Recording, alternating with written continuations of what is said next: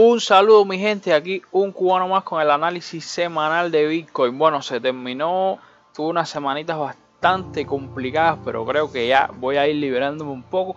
Y vamos a volver a tomar velocidad con todo el contenido que estaba subiendo. De hecho, falté dos semanas al podcast, el podcast de Sin Pelos en los Criptos, que yo sé que a ustedes les ha estado gustando bastante, pero ya tenemos invitados, esta tarde grabo, mañana grabo otro episodio más que bueno, que ya sería para la otra semana de más adelante, pero ah, intentando retomar un poco el paso que llevaba. Eh, cosas de trabajo de aquí, de, mi trabajo aquí en Cuba, del trabajo de la vida real, que me tenían apartado ustedes. Dicho esto, vamos con el análisis semanal. Estamos aquí en el gráfico de 4 horas y en, en el largo plazo, si quieren, lo repasamos un momentico.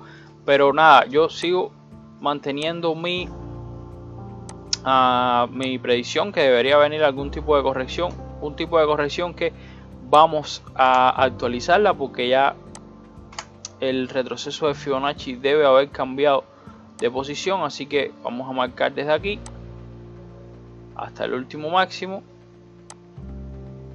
Entonces mi zona de interés vendría siendo esta zona de por aquí, que la vamos a marcar, no cambió mucho la verdad. Eliminamos el para tener gráfico más limpio y pues nada, esperando la zona de los 28.900 aproximadamente. Los 29.000 estaría bien.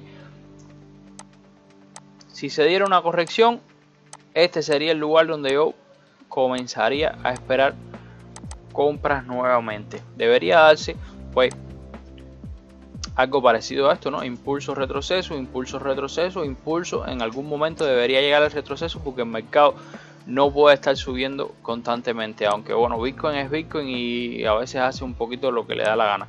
Dicho esto, nos vamos en el corto plazo y ya vamos a ver algunos movimientos que nos podría interesar para tradear, ¿está bien? Tenemos en el gráfico de una hora esta línea de tendencia que yo les había dejado marcada desde la semana pasada y esta zona de soporte. Esta zona de soporte sigue un poco funcionando como soporte, aunque la repasó, la rebasó ligeramente. El precio lo que ha estado haciendo en las 38.000 es comprimiendo un poco, o sea, está haciendo mínimos mayores, pero no está haciendo pues máximos mayores. ¿Qué nos interesa ver en este punto? Bueno, si alguno de ustedes estaba atento a Bitcoin, aquí pudo haber tomado un trade bastante interesante porque porque llegamos a la zona de la línea de tendencia, tuvimos un patrón de reversión aquí, si lo vemos en 15 minutos se va a ver muchísimo más claro. Veníamos con la tendencia bajista, hicimos un mínimo menor, un máximo menor, perdón, mínimo mayor, máximo mayor, pues en este punto hubiera sido el ideal para tirar nuestro eh, retroceso de Fibonacci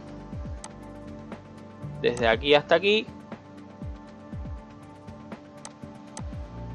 colocar la entrada en el 0.618 estos los por debajo del mínimo anterior. Y day profit pues idealmente por aquí en la zona de los 38 que es la que estábamos mirando. Un 3 excelente si queremos irnos un poco más para arriba bueno buscando la relación riesgo beneficio 3 ya aquí tendríamos un trade que va bastante bien, podríamos haber incluso tomado ganancias o ponernos en break-even. Esto fue para los que estaban atentos, de hecho yo no estaba porque tuve el fin de semana bastante complicado y hasta ayer el lunes estaba trabajando muchísimo y no lo pude ver, pero fue un trade que se dio excelente y que ya podría estar protegido y salirnos en, uh, en break-even al menos.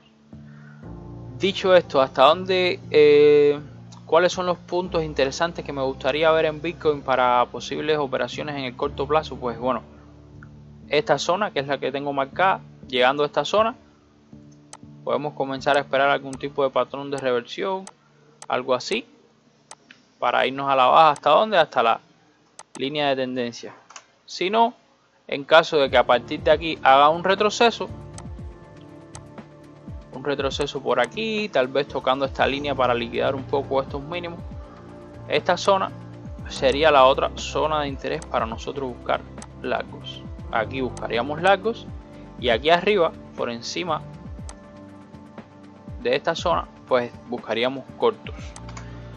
La semana pasada vimos un montón de estadísticas interesantes, pero que esas estadísticas no se actualizan semanalmente, o sea, necesita tiempo para que las cosas cambien, así que hoy vamos a centrarnos básicamente en el análisis técnico y, nada, Bitcoin sigue con la tendencia alcista, el resto de las altcoins están corrigiendo, así que la fortaleza ahora está por aquí, sigue estando impulsada por las compras de las instituciones por el tema de los ETF Así que nada, en diciembre, enero debería ser un mes muy interesante porque ya la SEC tiene que tomar finalmente la decisión.